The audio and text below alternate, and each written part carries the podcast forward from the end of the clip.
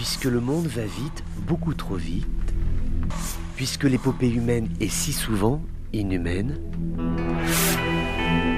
le journal des colères du monde, c'est vous qui l'entendez, mais c'est lui qui vous écoute.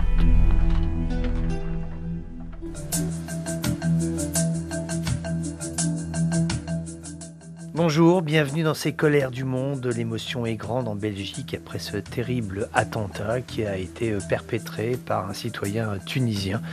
Âgé de 45 ans, il a tué deux Suédois lors d'une attaque alors que se déroulait un match de football Belgique-Suède. Il disait être prêt à se, je cite, sacrifier pour le Coran.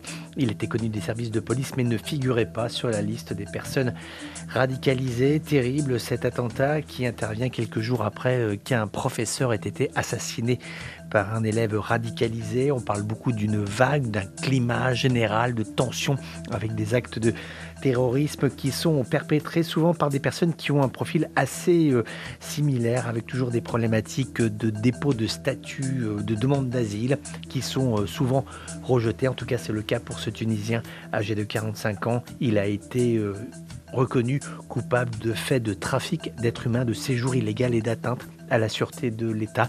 Il était en attente d'être expulsé. C'était une procédure qui n'était pas encore aboutie, ce qui fait que cet individu a pu perpétrer les actes absolument horribles que l'on sait. C'est vrai qu'aujourd'hui, il y a un climat général en Occident qui amène à se poser des questions sur les conditions dans lesquelles les personnes qui tentent de migrer sont accompagnées à leurs frontières d'origine, comment faire, comment procéder pour que ce soit humainement respectable et néanmoins qu'il y ait de la fermeté de la part de ces États qui refusent d'avoir des gens en situation illégale, comme beaucoup de pays d'ailleurs, souvent des pays de provenance, qui eux aussi refusent d'avoir des personnes qui sont illégalement résidentes sur leur territoire. Donc voilà, il faut trouver de bonnes mesures de telle façon à ce que cette problématique soit réglée, parce que c'est vrai que ça débouche sur des attentats, des actes absolument d'une incroyable violence qui vont tuer ici un professeur, là deux Suédois qui étaient à Bruxelles et qui n'avaient